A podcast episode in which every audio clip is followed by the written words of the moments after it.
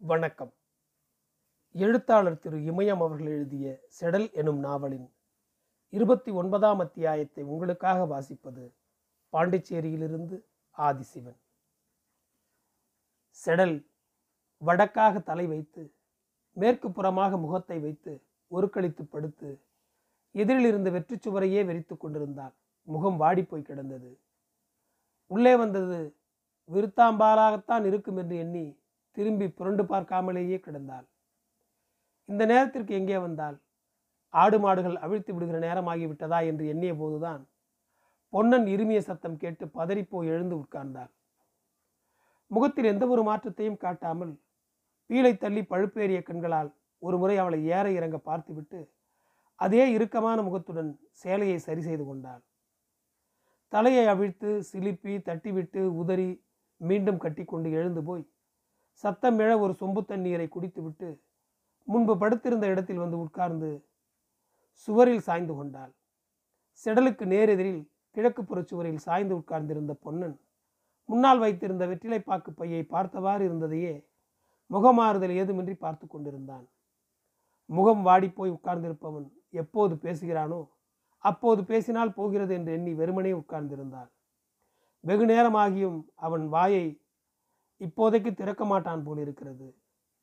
இப்படியே எவ்வளவு நேரம் உட்கார்ந்திருப்பது என்று எண்ணி அவள் கேட்டாள். என்ன வந்தது? சும்மா தான் சி.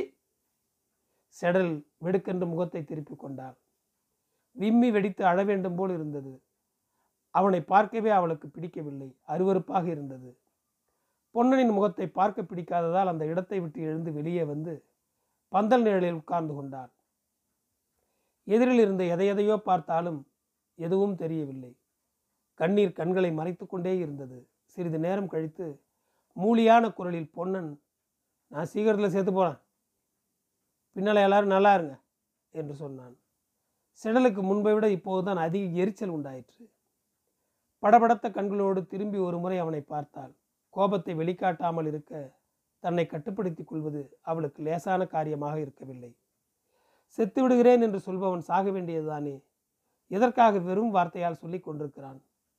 இந்த சாவரம் இந்த சாவரன்னு சொல்கிறவங்களாம் என்றைக்குமே சாக போகிறதில்ல நாய்க்கு கூட ரோசம் இருக்கும். இவனுக்கு ஏதும் இல்லை என்று எண்ணி அவனை அங்கிருந்து அனுப்பிவிட்டால் போதும் என்ற எண்ணத்தில் கேட்டாள். இன்னைக்கு எங்கேயும் ஆட்டம் இல்லையா? உண்டுதான். எங்க?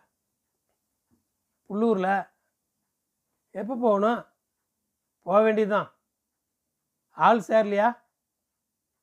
அதெல்லாம் இல்லை. பின்ன நீ கிளம்பி வா. கூப்பிட்டுன்னு போக தான் வந்தேன். ஆஹாஹா என்ன கரிசனம். அன்னைக்கு என்ன நடந்துன்னு தெரியும்ல? இன்னுமா என்னை காவு கொடுக்க அலையிற? சந்தனத்தை கொண்டாந்து சாக்கெட்டில் கொட்டினாப்புல என்ன ஆக்கிப்பிட்டிய? நீ நல்லா இருப்பியா? போ போ வெளியே.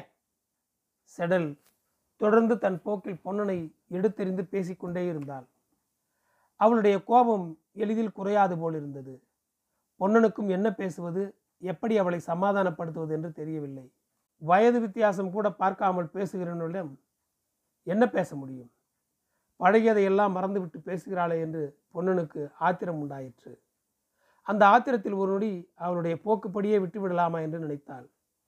அப்படி விட்டுவிட்டால் அவளுடைய நிலைமை என்னவாகும் என்பது தெரியாது.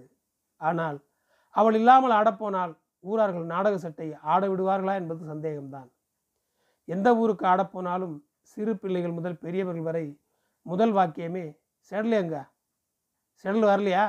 என்று தான் கேட்பார்கள். அப்படி இருக்கும்போது அவள் இல்லாமல் ஆடப்போவது நன்றாக இருக்காது என்று நினைத்தவன் தன் மனதில் உள்ளதை வெளியே காட்டிக் கொள்ளாமல் சின்ன பெண் என்று கூட பார்க்காமல் ரொம்பவும் இறங்கி வந்து அவளிடம் பேச ஆரம்பித்தான். தனியாக எத்தனை காலத்துக்கு தான் உட்காந்துருப்பேன் உனக்கு சோத்து பாட்டுக்கு வேணாமா? திருநா போடுற மட்டும் காலேஜ் ஜீவனத்தை எப்படி ஓட்டுவ? ஒரு நாளைக்கு ரெண்டு நாளைக்கு தான் நான் சோத்துக்கு தண்ணிக்குன்னு தர முடியும். காலம்பு சூடுமா தர முடியும். என்று பொன்னன் சொன்னபோதுதான் செடலுக்கு புத்தியில் சற்றென்று உரைத்தது. மற்றவர்களை எவ்வளவு காலத்திற்கு நம்பிக்கொண்டிருக்க முடியும்? எல்லாருமே தரித்திர நாராயணன்கள் தான். ஊருக்கு ஊர் திருவிழா போட ஆரம்பித்தால் மூட்டை மூட்டையாக தானியம் வரும். அதுவரை என்ன செய்வது? வேறு போக்கிடமில்லை. எல்லாவற்றையும் விட ஒரே இடத்தில் உட்கார்ந்திருப்பது சிரமமாக இருந்தது. ஆட்டத்திற்கு போகலாமா என்று யோசித்தாள். அவளால் ஒரு முடிவுக்கும் வர முடியவில்லை.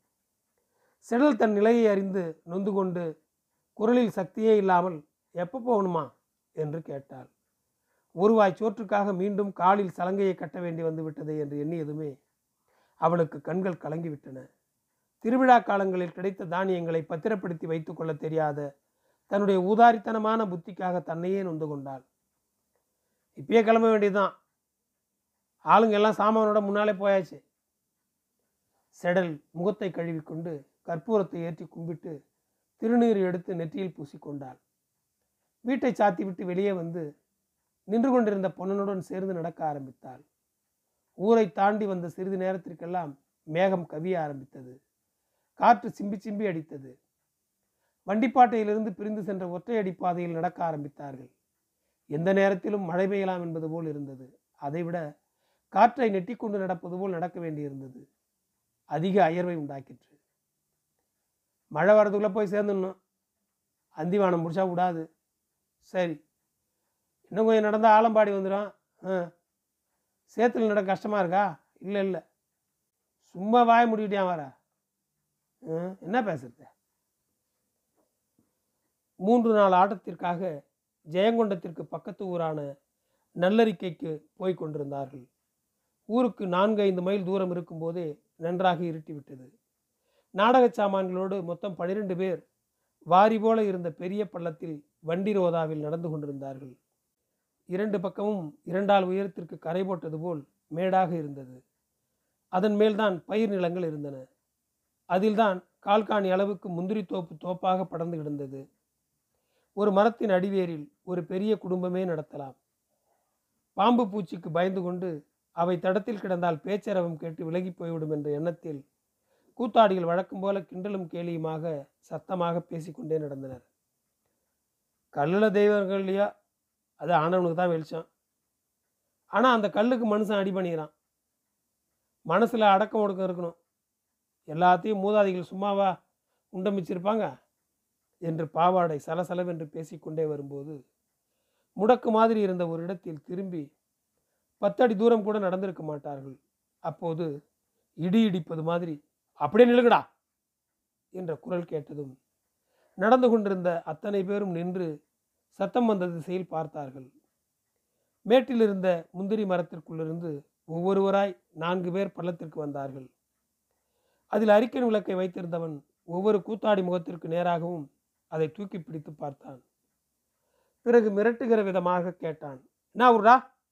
பத்து ஊருக்கு கேட்கக்கூடிய அளவுக்கு சத்தம் போட்டு பாடக்கூடிய வசனம் பேசக்கூடிய வாய்கள்தான் ஆனால் குண்டி குடலெல்லாம் ஆடிப்போன நிலையில் யாருக்குமே பதில் பேச வாய் வரவில்லை. மீண்டும் விளக்கு வைத்திருந்தவன் அதட்டியதும் விட்டம்தான் வாயை திறந்தான். கூத்தாடிகளை சுற்றி நின்று கொண்டிருந்த நான்கு பேரும் விதவிதமாக கேள்விகள் கேட்க ஆரம்பித்தனர். என்ன ஆளுடா? கூத்தாடி ஆளுங்க. கூத்தாடினா வரத்தேர்வு செட்டுங்க. சலசலன்னு பேசிட்டு வந்தீங்களே என்னடா? அது ஒன்றும் இல்லைங்க. காட்டூரில் இந்த வருஷம் வேறு செட்டை ஏற்பாடு பண்ணிவிட்டாங்க வருஷா வருஷம் நாங்கள் தான் அந்த ஊருக்கு போய் ஆடுவோம். தாய் கிராமமாக இருந்த ஊரில் எப்படி வேறு செட்டை கொண்டாந்து ஆடலாம்னு பேசிட்டு வந்தோமுங்க. விட்டத்தை தொடர்ந்து கூத்தாடிகள் ஒவ்வொருவராய் வாயை திறந்து பேச ஆரம்பித்தார்கள். இவர்கள் உண்மையை சொன்னாலும் அவர்களின் முகக்குறியில் இவர்கள் சொல்லியதை நம்பியது மாதிரி தெரியவில்லை. அதட்டுவதும் மிரட்டுவதுமாகவே இருந்தார்கள். இவர்கள் ஏற்கனவே பல வருஷங்களாக தொடர்ந்து ஆடி வரும் ஊர்கள் பாக்குப்பணம் கொடுக்க வருபவர்கள் கோயில் பூசாரிகள் ஊரின் முக்கியஸ்தர்கள் என்று எவ்வளவோ சொன்னார்கள். இவர்கள் சொல்வதை அவர்கள் நம்பினாலும் நம்பாதது மாதிரி போய் சொன்னால் அடித்து நங்கலாச்சம் பண்ணிவிடுவோம் எங்களை என்ன அம்போக்கா வந்தவன்னு எண்ணிக்கிட்டீங்களா? இந்த ஆரம் எங்கிட்டிருந்து நீங்கள் தப்பிக்க முடியாது என்று அதட்டி கொண்டே இருந்தார்கள். அரிக்கன் விளக்கு வைத்திருந்தவனுக்கு பக்கத்தில் நின்றிருந்த ஒல்லியான ஆள் என்னடா மறைச்சு பார்க்குறா? தாட்டிகமான உடம்பு இருந்தால் பெரிய மசுருன்னு என்னமா கூத்தாடி நாய என்று சொல்லி சற்று விரைப்பாக நின்று கொண்டிருந்த ஆரானை ஒரு நெட்டு நெட்டு தள்ளினான். எதிர்த்து பேச ஆரம்பித்த ஆரானை அடக்கி அந்த நால்வரின் கால்களிலும் விழாத குறையாக மற்றவர்கள் கெஞ்சி கூத்தாடினார்கள். அவர்களை பார்த்தால் கர்லாக்கட்டைகளை மாதிரி இருந்தார்கள். ஒரு ஆள் கூட சோடையா இல்லை. அதைவிட நான்கு பேருமே சுளுக்கி வைத்திருந்தார்கள். அதோடு முளைக்குச்சி மாதிரி கைத்தடியும் வைத்திருந்தார்கள். மீறி பேசினால் அடித்தே கொன்று விடுவார்கள் போல் இருந்ததால் கையில் மடியில் ஒன்றுமில்ல சாமி எல்லாம் வெறும் ஆளுவ. நாங்கள் கூத்தாடிவு தான் சாமி வேணும்னே எங்கள் மூட்டை முடிச்சு அவுத்து பாருங்கள் எல்லாம் நாடக சாமானு தான் சாமி காசு பணம் இருந்தால் கொடுக்க மாட்டோமா? காசு பணம் என்னங்க? அது உங்கள் செருப்பு. என்று சொல்லிய பிறகுதான் இறங்கி வந்து பேச ஆரம்பித்தார்கள். கடைசியாக ஒவ்வொரு முகமாக விளக்கை தூக்கி பார்த்தவர்கள் செடலை கண்டதும் இவ தான் கூத்தாடுறவளா நல்ல இளங்குட்டியாக இருக்காளே என்று சொன்னவன் விளக்கை பக்கத்தில் இருந்தவனிடம் கொடுத்துவிட்டு செடலை நோக்கி நகர்ந்தான். அரண்டு போன செடல் சாமி சாமி என்று கத்தி காலில் விழுந்து கும்பிட்டாள். சாமி உளே வழிபாவத்தை பார்க்கணும் சாமி உளே என்று சொல்லி கெஞ்ச ஆரம்பித்ததும் விளக்கை வைத்திருந்தவன் டேய் ஏ விட்டு தொலைச்சி விட்டே வாடா. மூச்சு விட்டிங்க அவ்வளோதான் ஊர்காட்டில் போய் இன்னது இப்படின்னு வாயை திறந்தா உசுறு போயிடும் என்று சொல்லிவிட்டு செடலுடன் மல்லு கட்டி கொண்டிருந்தவனை இழுத்து கொண்டு போனார்கள். நாலு தப்படி தூரம் சென்றதும் திரும்பி நின்று ஒடுங்கடா அவனுல என்று சொல்லி திட்டிவிட்டு மேடு ஏற ஆரம்பித்தார்கள். செடல் நிலைகுலைந்து போய் அப்படியே தரையில் உட்கார்ந்து விட்டாள். மற்ற ஆட்டக்காரர்கள் பேச வாயற்று போய் ஊமையாக நின்று கொண்டிருந்தனர். நன்றி. செடலின் கதை தொடரும். என் குரல் உங்களை தொடர ஃபாலோ பட்டனை அழுத்தவும். மீண்டும் நன்றி. என் குரல் உங்களை தொடர ஃபாலோ பட்டனை அழுத்தவும். உங்களுக்கு நன்றி மிக நன்றி.